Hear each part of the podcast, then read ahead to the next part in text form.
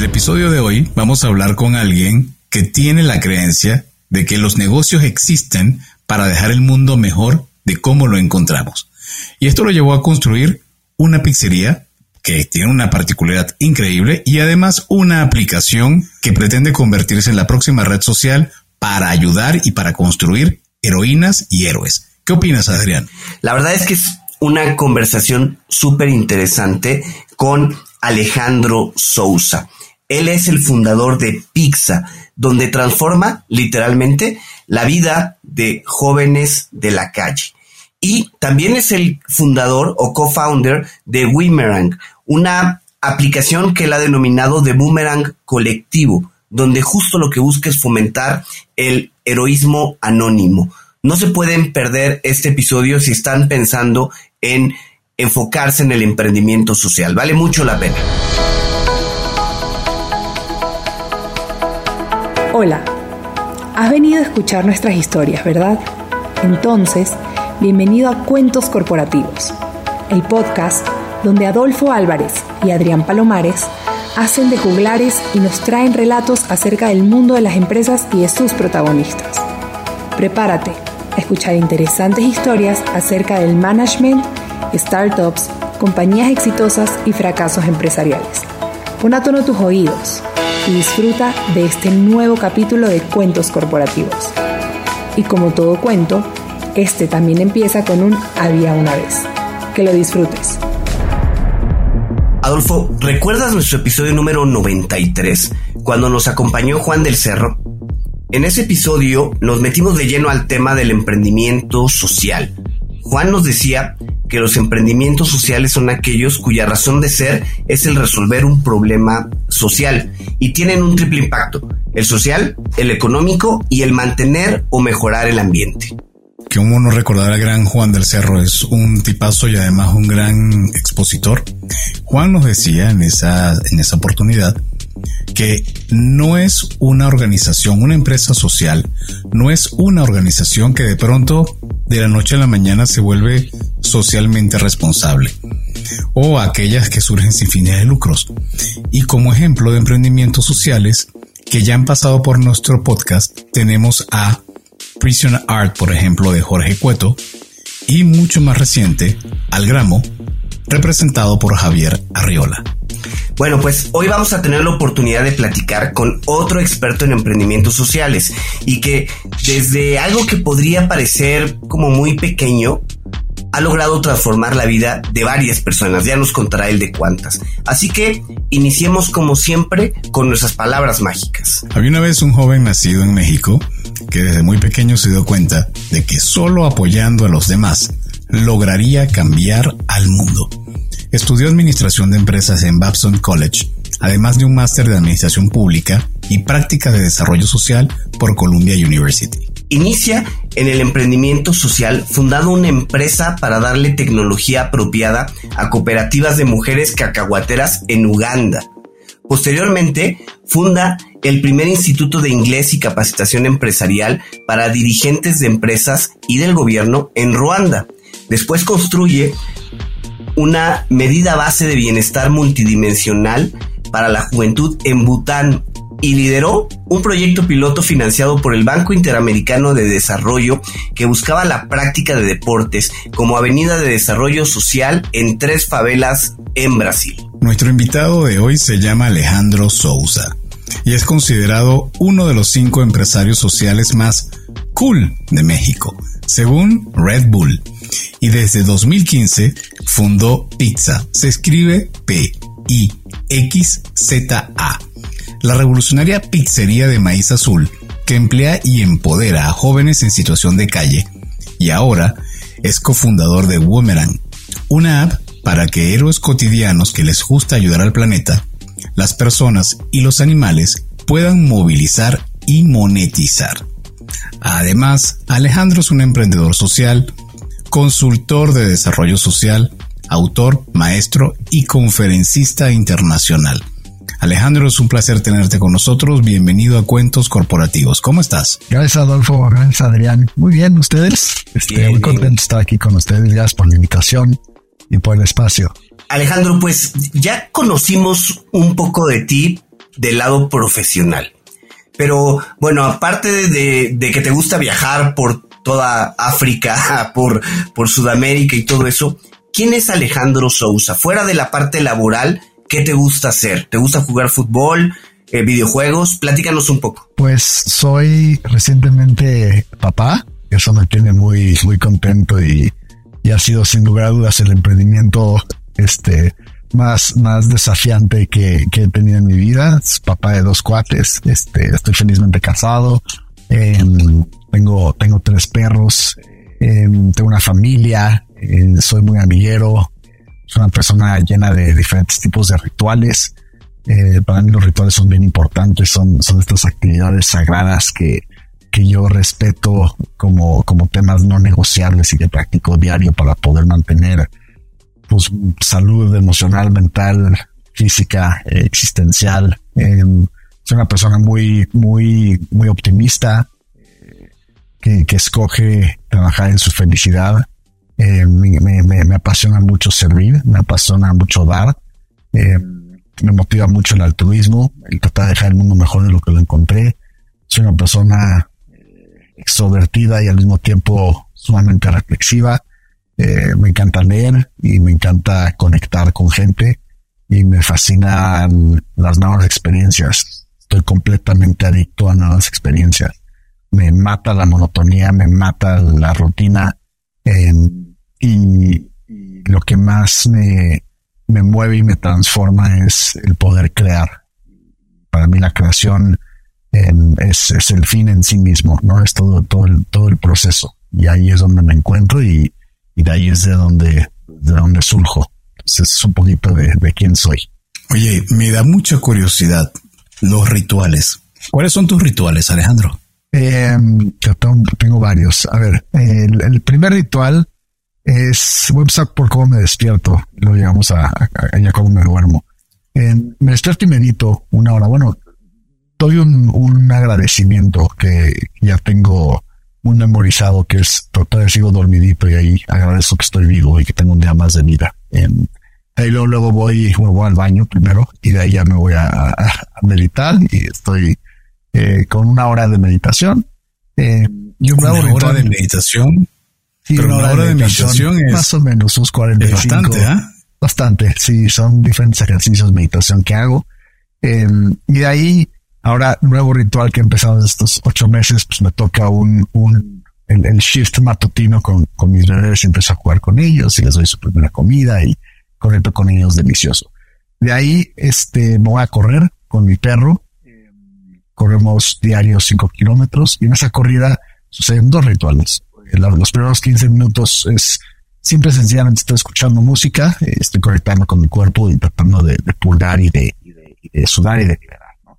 Y los últimos 15 minutos ya de regreso hago una meditación activa de agradecimiento, pues de todo lo que hay en mi vida, ¿no? Empiezo a agradecer y agradecer y agradecer y agradecer y agradecer. También ya está bastante estructurada esa meditación, pero bueno, empiezo a agradecer absolutamente todo, ¿no? De ahí ya llego a mi computadora y tengo unas frases que me escribí a mí mismo, que las leo, y tengo una PowerPoint que tiene imágenes de cosas que quiero lograr y de metas que quiero alcanzar, y veo eso, ¿no?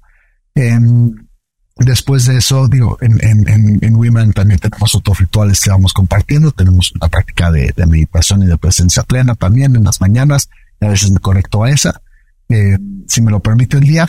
Y luego, todos los miércoles me echo un baño de vapor. Y ese baño de vapor, pues además de relajarme, es más que nada para tocar base conmigo y ver cómo estoy. Es como una autoterapia ahí de empezar a diagnosticar mis pensamientos, mis emociones, tocar base, mitad de la semana, a ver cómo estoy. Y luego en la noche, ritual de lectura y de escritura, leo un poquito, escribo un poquito, y finalmente cierro con igual un rezo de agradecimiento y con eso me voy a dormir. Y esas son las cosas que hago todos los días, no negociable. Y le voy metiendo algunas otras que voy testeando y que voy piloteando, pero eso es como mi core. Con eso me queda hasta ahorita. Ok. Oye, a mí de tu presentación me llama mucho la atención el tema que dices, soy una persona que escoge trabajar en su felicidad. Cuando dices, escojo trabajar en mi felicidad, ¿qué significa? ¿Qué haces para trabajar en tu felicidad? Pues un muy buen ejemplo son estos rituales, ¿no?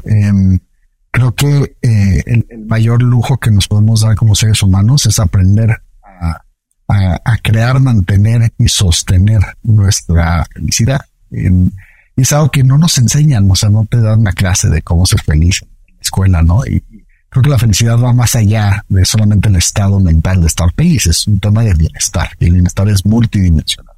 Entonces, o sea, la decisión, la respuesta muy, muy, muy particular es, yo tomo una decisión deliberada, disciplinada, de priorizar mi autodescubrimiento y de priorizar mi bienestar.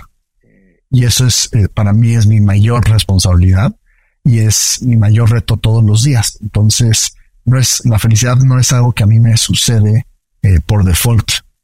Es algo que yo escojo y que yo trabajo a diario, ¿no? Y creo que, digo, estoy sumamente agradecido con la vida que me gané, lo que yo considero la ruleta rusa cromosómica, y tengo una predisposición química, genética a estar contento, ¿no? Pero eso es solamente el 50%. El otro 50% es todo esto que es de manera deliberada trabajar en poder ser autor de ese estado de bienestar, a pesar de todas las dificultades y los desafíos, ¿no? Y siendo un empleador, como ustedes bien saben, todas estas historias que conocen, pues es lo más cercano imposible que existe. Entonces creo que como emprendedores necesitamos, nos debemos ese privilegio de desarrollar hábitos y estrategias exitosas para estar contentos y para estar bien, ¿no? El sistema pleno de bienestar. Oye, Alejandro, ¿y cómo desarrollaste estos hábitos, sobre todo de la conciencia plena de buscar la felicidad? ¿Cómo llegó a ti? Ha llegado, pues yo creo que esto es desde niño.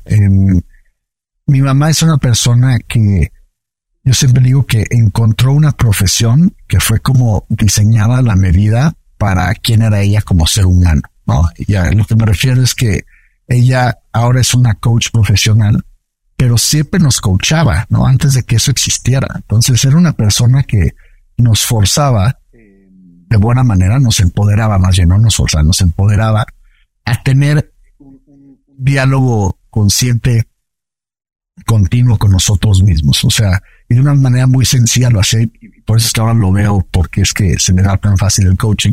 Porque el coaching es un proceso donde te hacen muchas preguntas, no te dan las respuestas, tú solito vas encontrando las respuestas. Entonces, cualquier cosa, desde lo más trivial y banal hasta lo más profundo, mi mamá nos preguntaba pues 5 veces, ¿y por qué? ¿Y para qué? ¿Y por qué hace? ¿Y para qué? Entonces, esas preguntas no nos dejaba nada más pasar fácil por la vida, o sea, sin preguntarnos el por qué y el para qué de las cuestiones. Entonces, eso generó un estado, pues muy autorreflexivo, en mí, muy consciente, ¿no? De estar acá, como que siempre con otra voz y otra personita acá, tratando de entender el por qué y el para qué detrás de mis acciones. Y de ahí, pues, lo fui yo creo que buscando, ¿no? Leo muchísimo la filosofía, y son las clases que a mí siempre me apasionaban más. O sea, yo estudié negocios y las clases que más me gustaban eran las clases de filosofía, por ser un arte contemplativo que justamente no te da respuestas, nada más te da, pues a veces está más bosques para perderte. Y de ahí, en las experiencias que tuve en Bután, fue fascinante ahí el poder ir a un país donde miden la felicidad de sus habitantes. Mi mejor amigo y colega y yo íbamos a presentarle herramientas de la psicología positiva que viene el bienestar para tratarlos de convencer, y aprendí mucho de estas habilidades que tú puedes desarrollar para tener mayor bienestar. Eso después en Brasil lo seguí desarrollando. Ahora en Pixa diseñamos 13 intervenciones, o sea, este tipo de mindfulness, ejercicios de kinestéticos para disminuir la ansiedad. O sea, miles de cosas que hemos implementado siempre con estas ganas de buscar ese estado de bienestar. Entonces, pues desde una parte muy como que existencial, cuando yo no escogí con mi mamá, hasta después ya teórico que yo fui buscando hasta ya práctico en temas profesionales ha sido muy complementario, ¿no? Y ha sido pues multifacético este tema, y por eso es que es un central en mi vida. Pues la verdad es que es bien interesante, Alejandro. Y bueno, vamos a ir entrando un poco en materia. Platícanos, para ti, ¿qué es el emprendimiento social?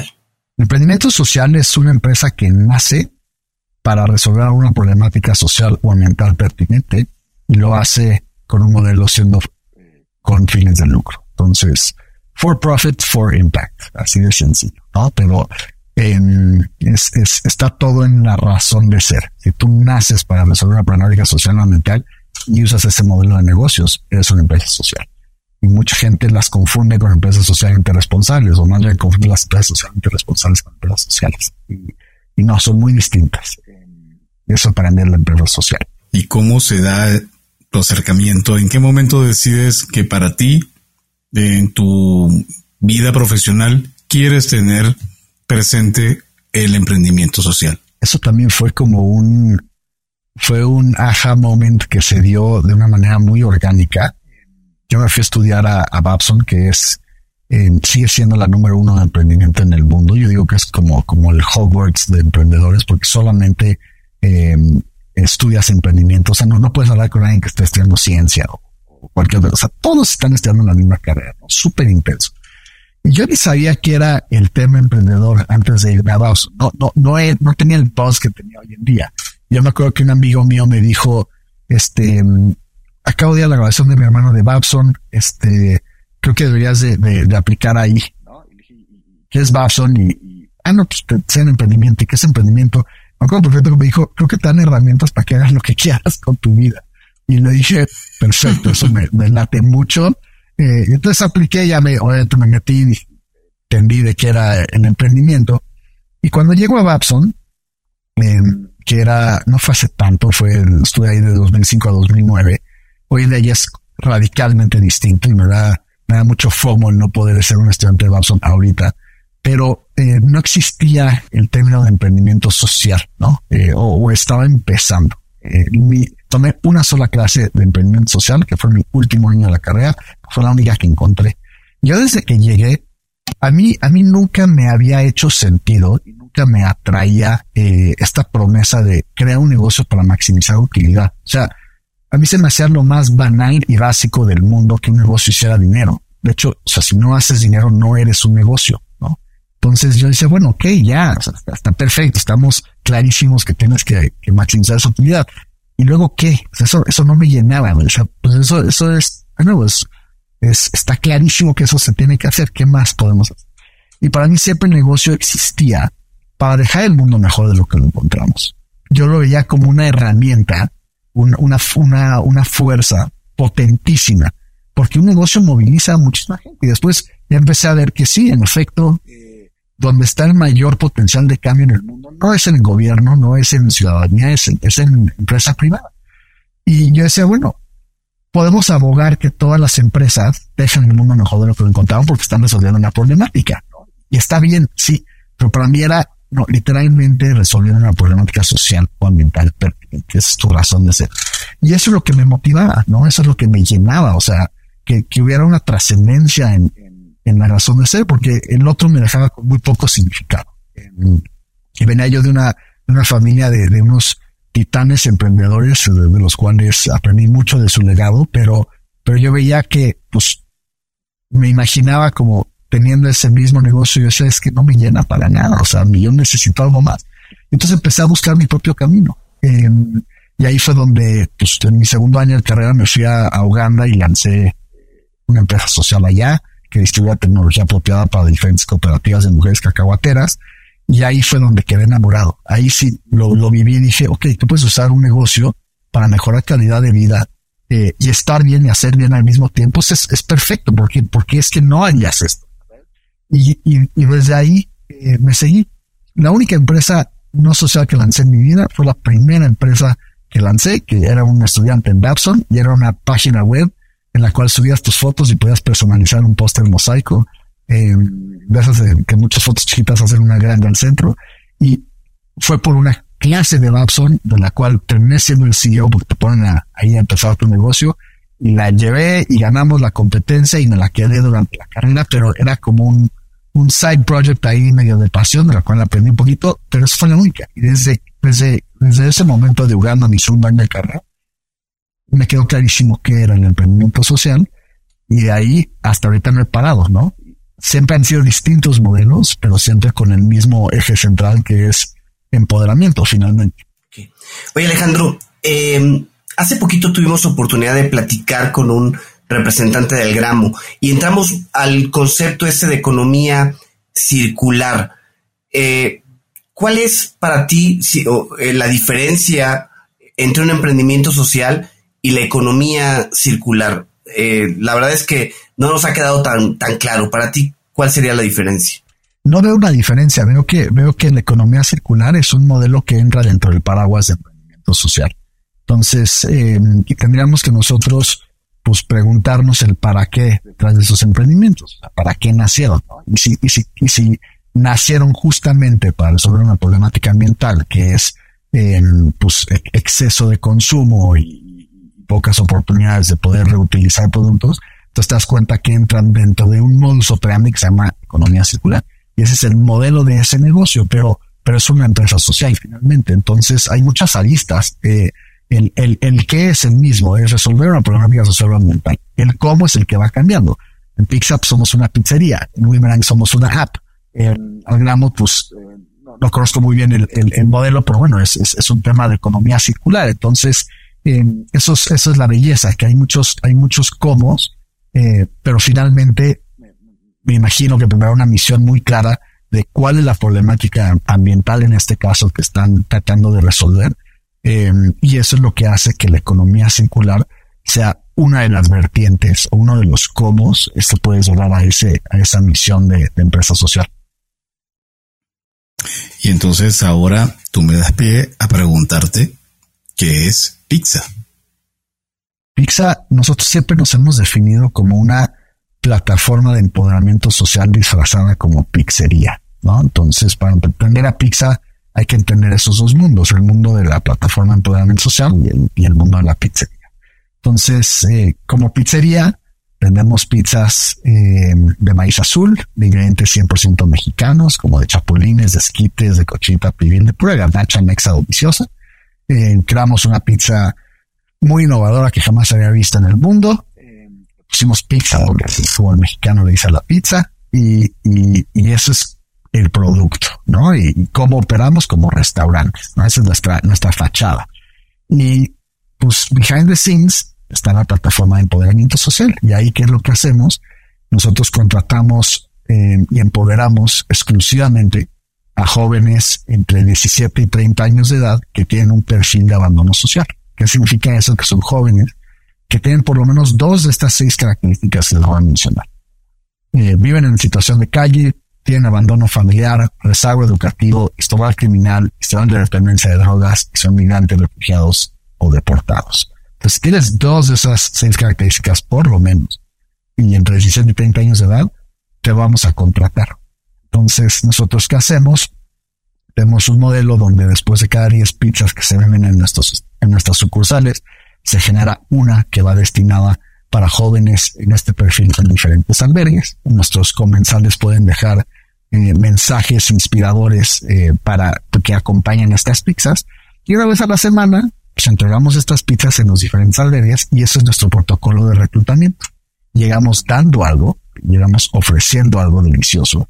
Y les decimos, banda, ¿les late aprender a hacer estas pizzas? Levanten la mano. Y si sí, perfecto. Y eso es lo único que hacemos, ¿no? No hay otra pregunta que se les hace. Para ellos y ellas que quieran participar en el programa, vienen a una entrevista. Esa entrevista es exclusivamente para poder tener una sensibilidad más acertada sobre su historia de vida y sobre sus necesidades. Y ¡boom! Empieza su programa de empoderamiento con nosotros que dura 12 meses. Y ese programa consiste en 3 pilares. El primero es desarrollo profesional. Pues son empleados formales desde ese día 1. Los bancarizamos formalmente, los ayudamos a conseguir todos sus papeles para que tengan esa inclusión social y económica formal. Y son empleados formales y tienen un programa rotativo. Y el objetivo del primer pilar es que lleguen a ser encargados de sucursal. Entonces, pónganse a chambear, aprendan y lleguen a ser encargados de sucursal. Segundo pilar es un pilar de desarrollo socioemocional. De ahí es donde, como les platicaba, diseñamos 13 intervenciones de empoderamiento para poder desarrollar 15 habilidades socioemocionales. Y esas habilidades socioemocionales las vamos monitoreando y lo que evaluamos es su bienestar multidimensional usando las herramientas del bienestar de PERMA, de la psicología positiva. Y queremos ver un incremento continuo en su bienestar. Y finalmente, el tercer objetivo es la vida independiente. Entonces ahí nos ayudamos a hacer un plan de vida personal y profesional desde que empiezan a elaborar con nosotros. Tienen que cumplir el 70% de los indicadores. Y por ahí del mes 10 es donde hacemos una intervención increíble que se llama el horno social, que es básicamente prepararlos para su graduación, para que puedan continuar en ese nivel socioeconómico nuevo en el que tienen, ya en un departamento de ellos. Entonces, creamos una nueva pizza que jamás haya salido a la venta, o escogen una de nuestras que está en el menú y sale a la venta esa pizza de esa persona durante ese mes. Y el chiste es que esa persona convence a todo el mundo que entra en la sucursal que compren su pizza, porque todas las ganancias de la venta de esa pizza durante ese mes va a un fondito. Y ese fondo, ¿qué hace? Pues alcanza normalmente para su depósito de seguridad y para el primer mes de renta. Y a la par, ya en redes sociales y también físicamente, hacemos una lista de todas las cosas que ellos y ellas necesitan para adecuar sus viviendas: sillas, mesa, refrigerador, cama, todo. E invitamos a nuestra comunidad a regalar o a donar aquellas cosas. Entonces, nuestras sucursales se convierten literalmente en centros de acopio durante ese mes. La banda empieza a traer sus cosas y ellos entonces ya salen a un departamento con todo amueblado, y previo a eso hay un acompañamiento de, oye, ¿dónde puedes vivir? ¿Para cuánto te alcanza? ¿Qué significa vivir solo? Todo. Entonces, en un año, los jóvenes van del albergue a su departamento, tienen un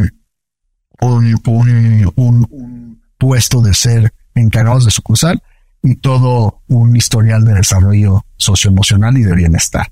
Y ya están listos para su siguiente reto y su siguiente desafío, pero ya con más herramientas. Entonces, a eso es lo que nos dedicamos en Pixa. Wow, nada más. Y está impresionante, ¿eh? Sí. La verdad es que es impresionante todo lo que hacen. Pixa comenzó en el 2015. Del 2015 para ahora ya son 7 años. ¿Cuál es el impacto que han tenido? ¿Cuántas sucursales tienen ya? ¿Cuántos jóvenes han pasado por este proceso? Platícanos un poco de cómo ha sido la experiencia en números, digámoslo así. Sí, les voy a decir como cuatro hitos bien importantes que hemos logrado. Primero, tenemos 5 sucursales, tenemos 5 puntos de venta aquí en la Ciudad de México. 2, hemos graduado a 120 jóvenes de nuestro programa. 3, tenemos un promedio de una tasa de éxito de bateo del 60%. Entonces tenemos una rotación del 40% anual. O sea, de 10 chavos que empiezan, 6 se gradúan. Y esto es increíblemente significativo en la industria en la que nosotros trabajamos. La rotación promedio anual en la industria de alimentos y bebidas en México es del 138%. Este es del 40%. Eso significa que a mí me sale mucho más barato contratar exclusivamente a jóvenes con este perfil complicado que a mis colegas en la industria. ¿Por qué? Porque el programa genera mucha sensación de bienestar, de inclusión, de proximidad, de pertenencia, de todo, ¿no? Y 4, somos la mejor empresa de certificada en nuestra industria en el mundo. Y esos son los hitos con los que estamos muy, muy contentos y muy orgullosos. Y se han escrito muchos casos de Pixa en universidades padres como Harvard, como Stanford. Y hemos ganado muchos premios a lo largo de nuestro camino. Pero básicamente eso es. Y si vemos granularmente, pues en 120 jóvenes graduados, pues ahí podemos ver todos los subindicadores de todo esto que les fui comentando, ¿no? Cuántos tuvieron inclusión social, inclusión económica y financiera, cuántos cursos se les dieron, cuántos tuvieron un incremento en bienestar multidimensional. Hay miles de subindicadores que nosotros también medimos, pero pues claramente el indicador importante son cuántos se gradúan. Y bueno, también quisiéramos que nos cuentes acerca de Weemerang. Weemerang, que es una aplicación distinto a lo que es el mundo de Pixa. Pero por favor, nos vas a responder regresando de este corte comercial. Ya regresamos. Hola amigos de Cuentos Corporativos, soy Andy Llanes, cofundadora de WOS, la aplicación de wellness y fitness digital que está ayudando a las empresas a incentivar a sus colaboradores a ser físicamente más activos, obteniendo beneficios como una mejor respuesta ante el estrés, mayor concentración, más vitalidad y sobre todo mejorando la salud integral. Implementar WOS en tu compañía es súper sencillo y lo mejor es que con una sola membresía puedes dar este beneficio a toda tu plantilla. Escríbenos a hola@getwos.co o ingresa a las notas de este episodio, haz clic en el link de contacto y déjanos tus datos. Entren inteligente, entren eficiente con WOS. Muy bien, Alejandro. Entonces, ya nos platicabas acerca de toda la metodología, todo el proceso que hay en Pixa. Pero tienes un nuevo bebé, aparte de tus dos hijos, que es Weemerang. Cuéntanos de qué se trata Weemerang y dime si lo estoy pronunciando bien. Es Weemerang, pero ahí estaba ya, cerquita. Perfecto. Y viene el nombre de... Es un nombre compuesto que creamos entre la palabra we, en inglés de nosotros, y boomerang, ¿no? Entonces es el boomerang colectivo. Es cambiar lo que sale de nosotros para que lo que regresa a nosotros sea mejor para todos. Entonces, Weemerang es una app para ayudar al planeta, a las personas y los animales. Así de sencillo. Nosotros nacimos para que sea súper fácil que cualquier persona o organización o empresa pueda liderar sus propias iniciativas para resolver problemas sociales y ambientales. Y esta historia empieza justo hace 4 años cuando me caso. Y me casé con mi esposa que es una heroína cotidiana y que le encanta rescatar perros durante el fin de semana, ¿no? Entonces yo nunca había rescatado un perro en mi vida y de repente le empiezo a acompañar a estos rescates. Y por un lado, me siento increíble, son estas actividades altruistas que te sanan. Empiezas a conocer a gente fascinante que además de hacer rescates de perros, hacen limpiezas de playa, de río, de barrancas, de parques, de océanos, reforestaciones, composta, entrega de comida a gente en situación de calle, salen a correr y recoger basura, visitan a ancianos en albergues, recogen colillas de las calles. O sea, cada loco y cada loca con su tema, con su causa, ¿no? Entonces empiezo a como conocer este subuniverso de heroísmo cotidiano y por ese lado todo bien. Y por el otro lado me empiezo a dar cuenta que esto es un desastre, ¿no? Y me empiezo a frustrar mucho porque, pues todo lo tenemos que pagar nosotros y no hay cartera que alcance. Y eso es muy frustrante porque podría rescatar a más pedos, más lana, ¿no? Cuando queríamos movilizar a gente que nos ayudara, pues no era fácil. ¿Por qué? Porque no teníamos una plataforma diseñada para nosotros. Teníamos que usar Facebook o Instagram y los algoritmos están diseñados para otras cosas y es una jungla de ruido allá adentro. Todo lo que hacíamos operaba en la oscuridad con muy poco reconocimiento y con muy poca visibilidad y no había validación alguna. O sea, tú puedes decir que yo rescato perros, pero ¿cómo te lo compruebo? ¿Sabes? Entonces, en ese momento empiezo a conocer a mis co-founders, a Dani y a Raz, que ellos entraron al mundo del heroísmo cotidiano de otras formas.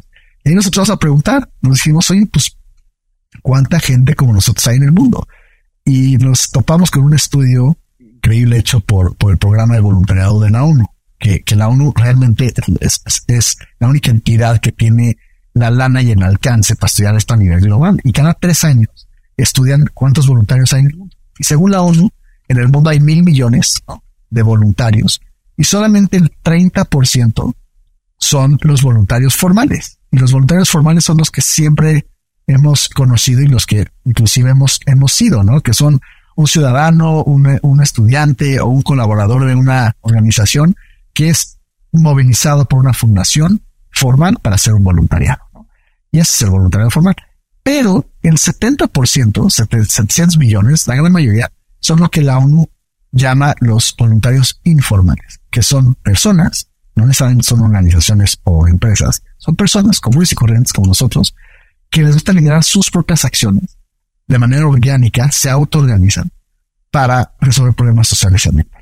Y lo hacen a pesar de todas estas dificultades. Entonces ahí dijimos, órale, estamos por todo el mundo, somos la gran mayoría, hay un nombre para nosotros, aunque preferimos seres cotidianos.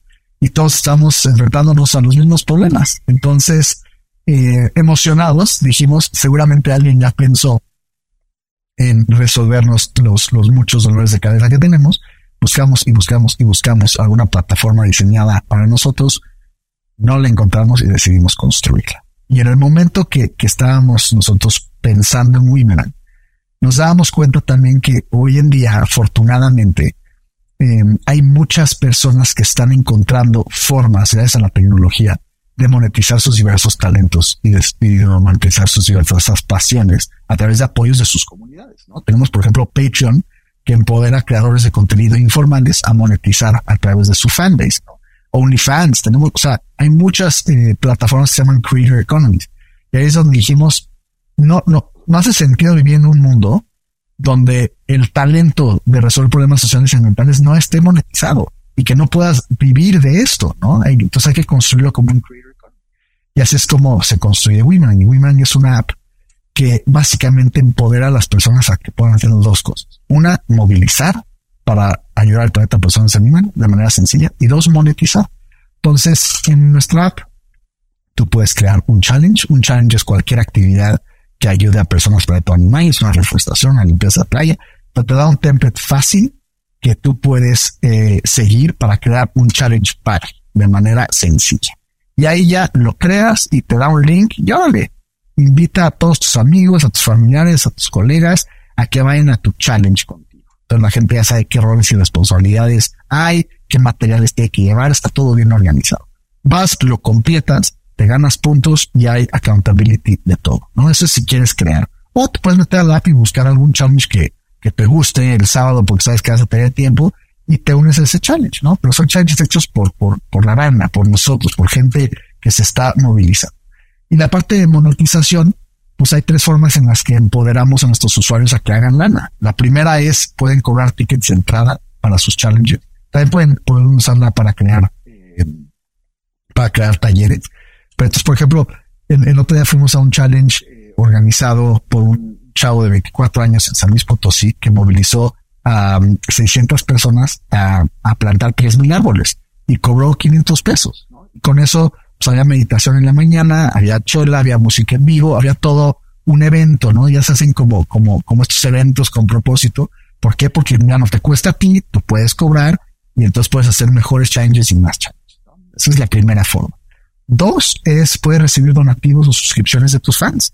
Al igual que cualquier otro Creator Economy, si tú, pues, no te naste ya los challenges, pero te naste apoyar a la gente que está haciendo challenges, pues darle lana. Esa es otra forma de poder apoyar y te puedes suscribir mensualmente a la gente que no está creando contenido porque está rizándose una puede dejar el mundo mejor de lo que lo encontrar, ¿no?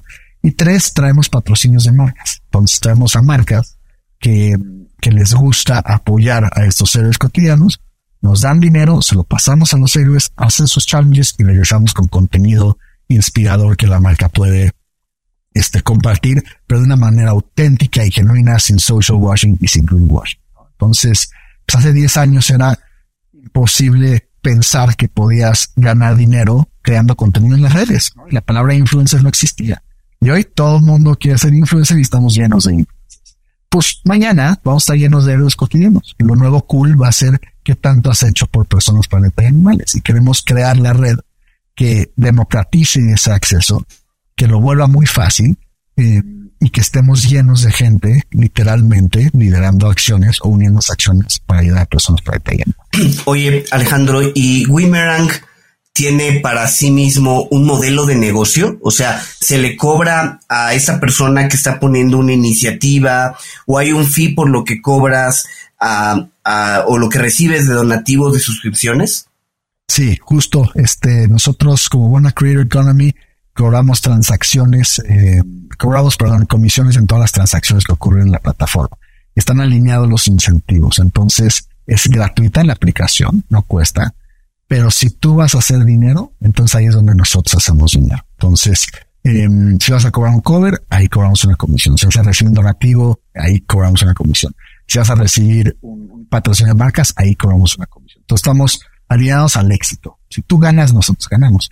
Y otra cosa muy padre es que a pesar de ser una app, nosotros no vamos a vender espacios publicitarios, ¿no? Y es algo bien importante para el tema de bienestar también que nosotros manejamos en la plataforma, que es, queremos que sea un espacio genuino y auténtico, donde lo último que queremos es que la gente esté conectada en la app, perdiendo su vida, nada más scrolleando y viendo contenido. Lo que queremos es que la gente conecte en la app y se vaya al mundo real, y en el mundo real generen lazos a través de compartir experiencias significativas que generan mucho mayor bienestar. Entonces, por eso es que no vamos a vender espacios publicitarios y generar un espacio pues muy puro, donde la gente realmente pueda tener una identidad muy auténtica, conectar en base a lo que es importante, que es movilizarse en pro de lo que importa.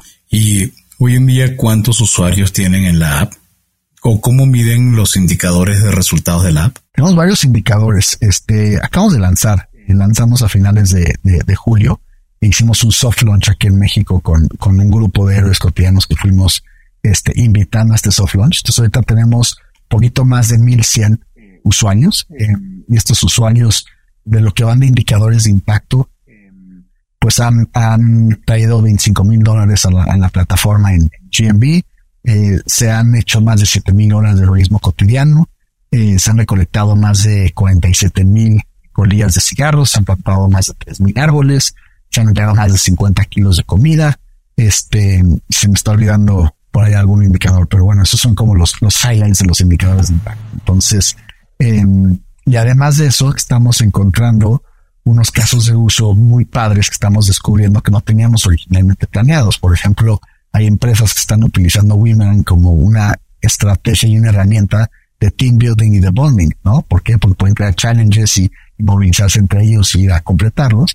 Y dos, universidades, estudiantes, están deseosos de usar Weemerang como una plataforma de servicio social, donde en vez de estar esperando a ver qué oportunidad de voluntariado formal hay, tú puedes crear la tuya, tú puedes movilizar a tus amigos, tú puedes hacer lo que a ti te interese y las causas que tú quieras, de la forma que tú quieras, y hay la trazabilidad y la accountability. Entonces, pues estamos ahorita justo en una etapa muy temprana, explorando este product market fit y viendo justamente dónde va a terminar estando ese modelo que vamos a querer impulsar. Y además, entre paréntesis, estamos cocinando un pivot a Web3 muy interesante, con un modelito ahí shop to earn muy cool que creo, wow, que creemos que puede inclusive facilitar todo. Help to earn. Había escuchado el move to earn, pero no había escuchado el help to earn. Sí.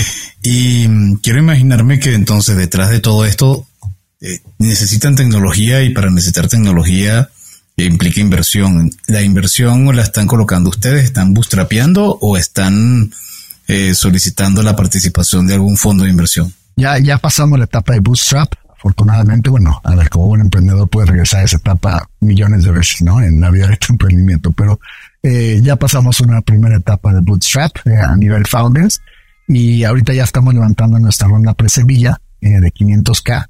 Y ya traemos como inversionistas a un fondo de VC que se llama Latitude, aquí como el YC de Latam.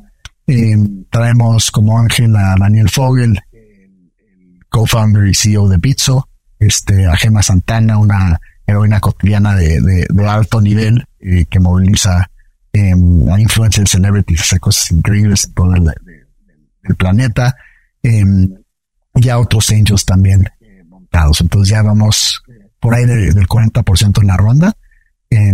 Esperemos cerrarla pues ya en lo que falta del año. Y con eso, pues comprarnos un runway de 12 meses y seguir encontrando este product market fit, y a la par desarrollar, les digo, este pivot a Web3 que seguramente vamos a lanzar o una pre-seed extendida, una early seed, pero ya Web3 con otros valores para poder sacar este pilotcito que tenemos de Web3. Wow. Oye, Alejandro, a ver, tu carrera está llena de enfoque a temas sociales, ¿no? Pero ¿cuál podrías decirnos que es el logro del que más orgulloso te sientes? Ya no sea de Weemerang, no sea de Pixa, tú dinos ¿cuál es el logro que para ti significa más orgullo? Muy buena pregunta. Sí, para mí, o sea, los logros siempre son un resultado de la experiencia. O sea, yo volto a ver mi vida y la veo mucho desde un punto de vista existencial, ¿no? De, oye, o sea, yo tengo clarísimo que me voy a morir, no sé cuándo. Entonces, no trato de acumular lo que normalmente se aprecia como un éxito. sino trato de acumular lo que para mí es éxito, que es significado y propósito. Entonces, lo que más me orgullo me da es que pues, he dedicado una vida que bajo mis estándares está en continua búsqueda del propósito y del significado. Y he podido yo cosechar y maximizar eso independientemente de los resultados mundanos. Entonces, afortunadamente hay éxito también mundano y está padre eso, pero yo volteo para atrás y digo, o sea, si ahorita me muero hoy o si me muero en 3 días o en 2 meses o en 4 años, estar contento y voltear a ver y decir, el tiempo que me dieron en esta tierra, maximicé significado y propósito. Sí, ¿y cómo lo hice? Tratando de dejar el mundo mejor de lo que lo encontré. Increíble. Eso para mí es el éxito. Y si a la par de eso pude estar contento y pude tener bienestar, que eso le aporta mucho bienestar a la gente, por lo menos la más cercana que está en mi vida, ¿no? Eso para mí es el éxito. Y hay días que me siento más exitoso que otros en esos parámetros, ¿no? Como todos tenemos días difíciles, medianos y contentos, pero para mí eso ha sido el éxito, que he tenido el privilegio, y la valentía también de estar cosechando ese paso y de estar buscando eso a pesar de todo lo demás que hay en esta vida. Oye, pero a ver, más allá del tema a nivel conceptual del éxito y todo, ¿habrá alguna historia que tú recuerdes, a lo mejor de algún chico de la calle que fue transformado y que se convirtió en algo especial para Pixa?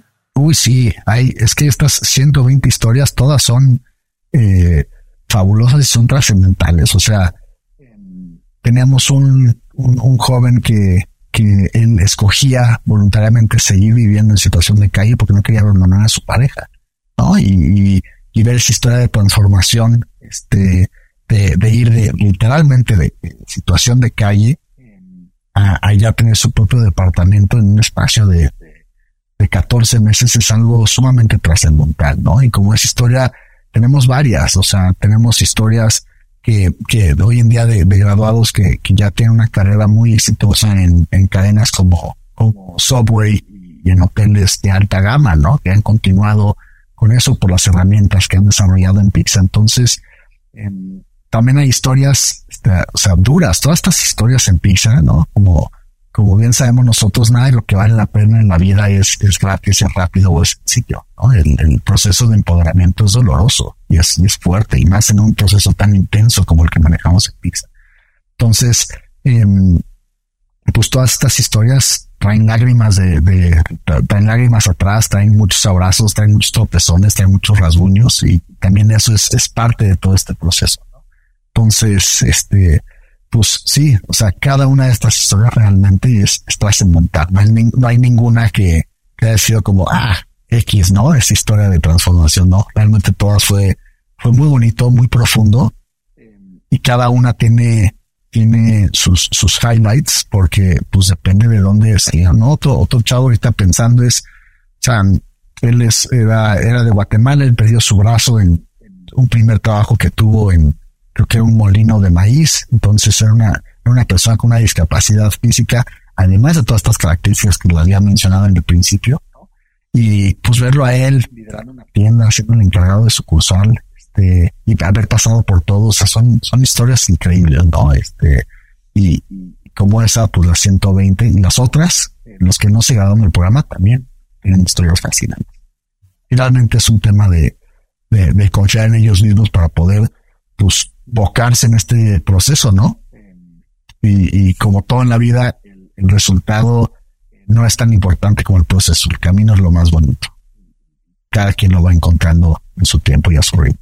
¿Y hacia dónde, cuando ves el futuro o cuando sueñas o imaginas el futuro, proyectas que será la situación de Pixa y de Weemerang?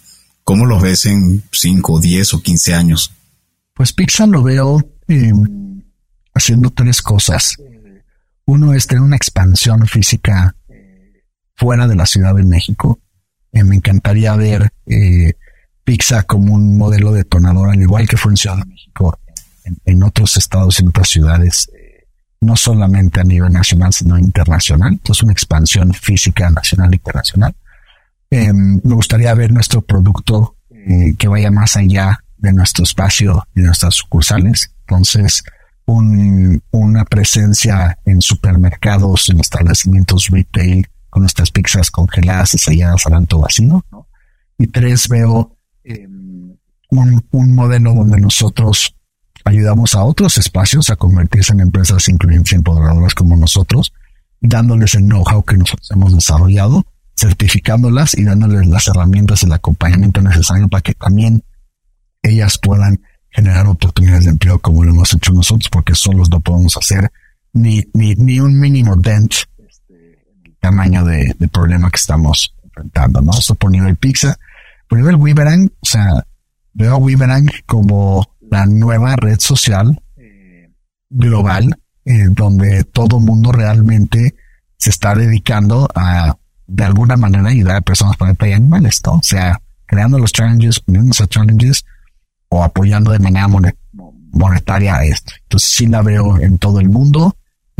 Veo que se haga un término pues aceptado el término del heroísmo cotidiano, ser un héroe cotidiano, y veo que los nuevos influencers, las nuevas personas que vamos a seguir, las nuevas imágenes que vamos a aspirar a ser, van a ser personas que realmente estén dejando el mundo mejor de lo que lo encontraron.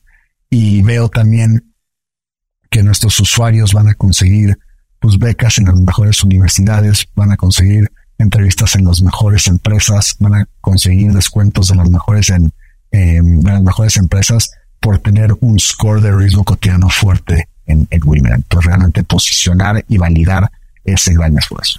Oye, Alejandro, si yo te preguntara qué te ha quitado el sueño en la última semana, ¿qué me dirías? Aparte de los cuates de 8 meses, claro, en lo laboral, ¿qué te ha quitado el sueño la última semana? Sí, esta última semana me ha quitado el sueño pues temas de fundraising en la ronda de Weemerang.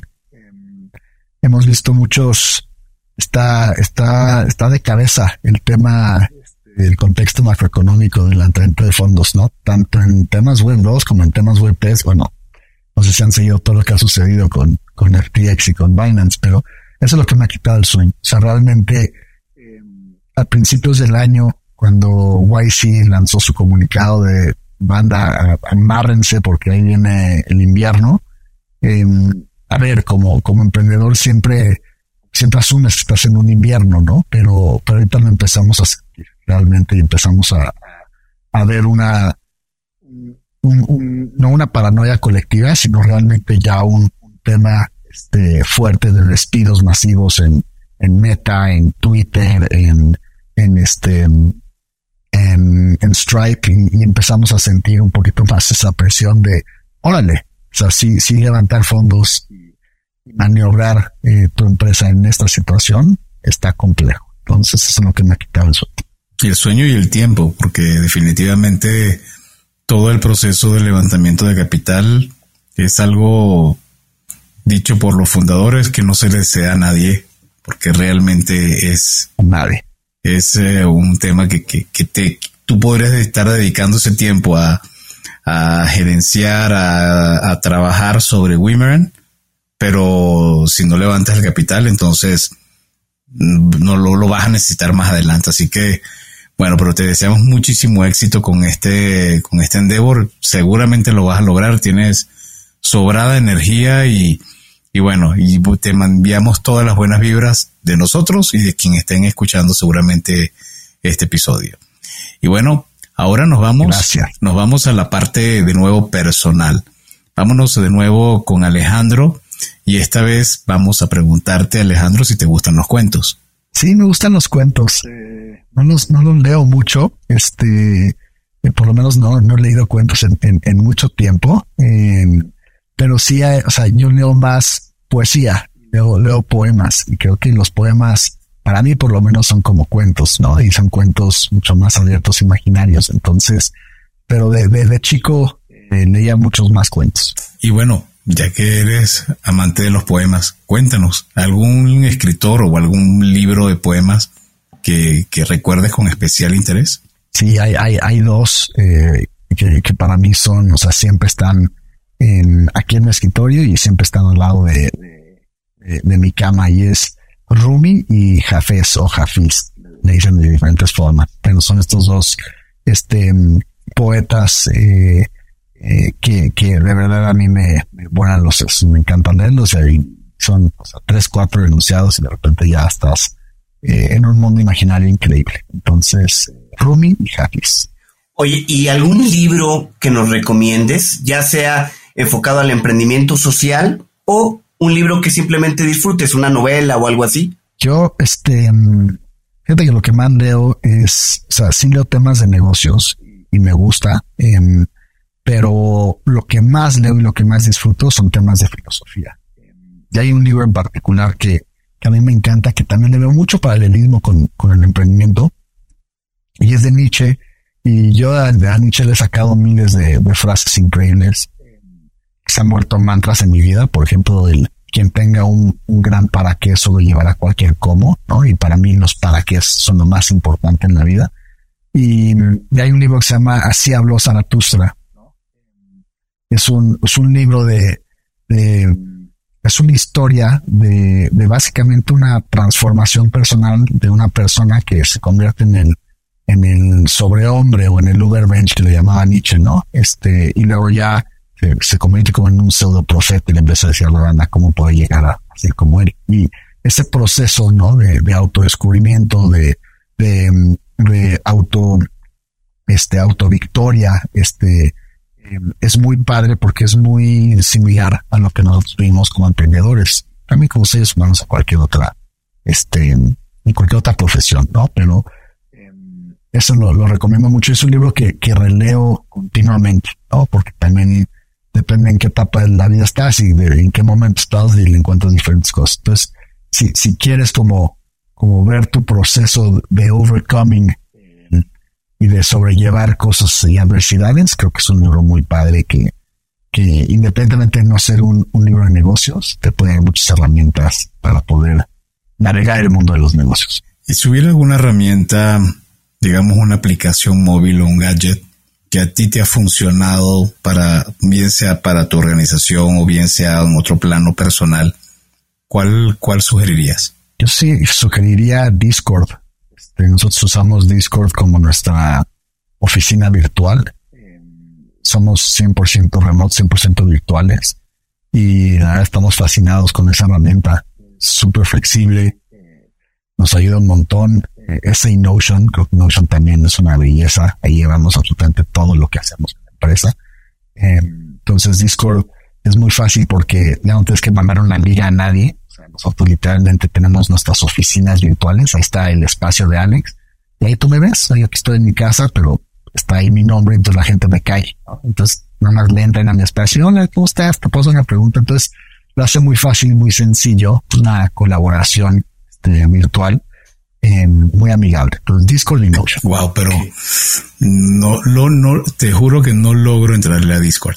O sea, Notion, Adrián y yo lo usamos permanentemente, pero Discord por más que me intento y me obligo, me parece caótico. Pero bueno, creo que tienes que tener la visión hasta un poco desde el punto de vista de tecnólogo programador para sentirte a gusto en Discord, ¿no? Puede ser, sí. Y también tener mucho criterio, como dices, de manejo de comunidades. O sea, sí pueden ser, yo me metí a Discords que me salgo en 2 minutos porque, o sea, ya no se puede, ¿no? Entonces hay que manejarlos muy bien, pero puede, o sea, nuestro disco de Weemerang es un espacio muy bonito y muy sagrado, ¿no? Y tenemos estos espacios para nuestros rituales y todo, y la verdad lo disfrutamos. Oye, y 2 o 3 empresarios latinoamericanos, emprendedores sociales pueden ser, que consideres que están marcando tendencia, que vale la pena seguir. Sí, claro, muchísimos, a ver, Iluméxico se me hace una empresa social fascinante. Los de Someone Somewhere, perfecto, que acaba de levantar una ronda. Pomelo, que la está mega rompiendo. Reverse también, que hace cashback. Estas empresas son empresas que yo admiro mucho, están en una etapa temprana. Hay otras en Web3 que también admiro mucho y estoy siguiendo como Rabbit, pues hay muchas. La verdad es que como founders ahí andamos codeándonos todo el tiempo porque sabemos lo solitario y lo complicado que es el camino. Entonces, esas son. Y hasta me iría para decir, cualquier founder que decida rifarse, no, o sea, ya tiene mi voto de admiración solamente por rifarse. ¿Dónde se te puede contactar para consultarte, para enviarte alguna opinión, para preguntar acerca de tus empresas? La red social que yo más uso es LinkedIn. Entonces ahí me pueden encontrar como Alejandro Sousa.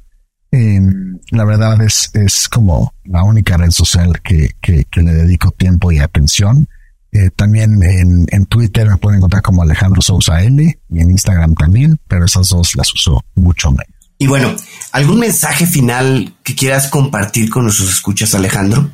Creo que, o sea, para todos los escuchas que están pensando en meterse al mundo del emprendimiento, que ya están, no, creo que un consejo, ya no es mucho a lo que les comenté de Nietzsche, ¿no? Creo que, o sea, como sociedad tendemos a romantizar mucho cosas, ¿no? ¿Por qué? Porque nos dejamos ir por estas narrativas de éxito, ¿no? Y vemos estas historias de los Steve Jobs y de los demás en la vida, de los rockstars de emprendedores. Y entonces, pues la gente piensa que va a ser para ellos.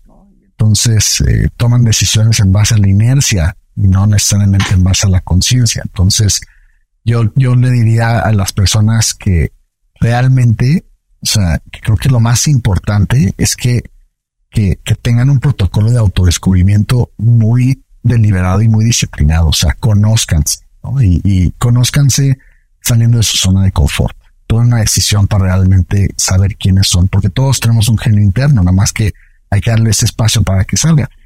Y como raíz de ese proceso de autodescubrimiento, que puedan conectar con su gran para qué. Y ese gran para qué, o sea, por eso digo que es un para qué, no es un por qué. El por qué es racional, el para qué es existencial. Que se pregunten, pues, ¿para qué quieren hacer esa empresa? ¿Para qué quieren hacer ese proyecto? ¿Para qué quieren hacer esto? Y con esos dos criterios que realmente sustentan toda la fuerza de emprender, ¿no? Porque estamos en emprendedores que no sean emprendedores oportunistas, sino que sean emprendedores existencialistas, que hagan un all-in porque hace tanto significado con su vida ese emprendimiento, que ahí sí van a poder navegar todos los desafíos que se van a encontrar. Entonces, encuentren su gran para qué y háganlo, emprendan desde esa fuerza consciente de significado y de propósito. Bueno, en verdad, muchísimas gracias, Alejandro. Hemos disfrutado muchísimo este episodio y hemos aprendido muchísimo acerca de elementos que lo veíamos, creo yo, de una capa muy superficial y que realmente lo que nos has dejado nos permite entenderlo muchísimo mejor. Entonces, gracias de nuevo y gracias a ustedes por habernos acompañado. Si te gustó este episodio, no dudes en suscribirte en tu plataforma y calificarnos con 5 estrellas. Los invitamos a escuchar nuestro programa Cuentos Corporativos Radio a través de la señal digital de Radio Mex, la radio de hoy, todos los martes y jueves de 8 a 9 de la noche, hora de la Ciudad de México, en www.radiomex.com.mx. Recuerda revisar y escuchar episodios seleccionados de Cuentos Corporativos a través de Neo, la revista especializada en negocios. Nos puedes encontrar en www.revistaneo.com. Y como siempre decimos, las empresas, sin importar su origen, razón de ser o tamaño, tienen todas algo en común. Están hechas por humanos. Y mientras más humanos tienen, más historias que contar. Y todo cuento empieza con un había una vez. Nos escuchamos en el próximo episodio. Muchísimas gracias, Alejandro. A ustedes, gracias. Gracias. Gracias por habernos acompañado en este capítulo de Cuentos Corporativos. Ojalá que esta historia haya sido de tu agrado y, sobre todo, que te lleves ideas y experiencias que puedas aplicar en tu propio universo empresarial. Esperamos que nos escuches nuevamente y recuerda, todos los cuentos comienzan con un había una vez. Hasta la próxima.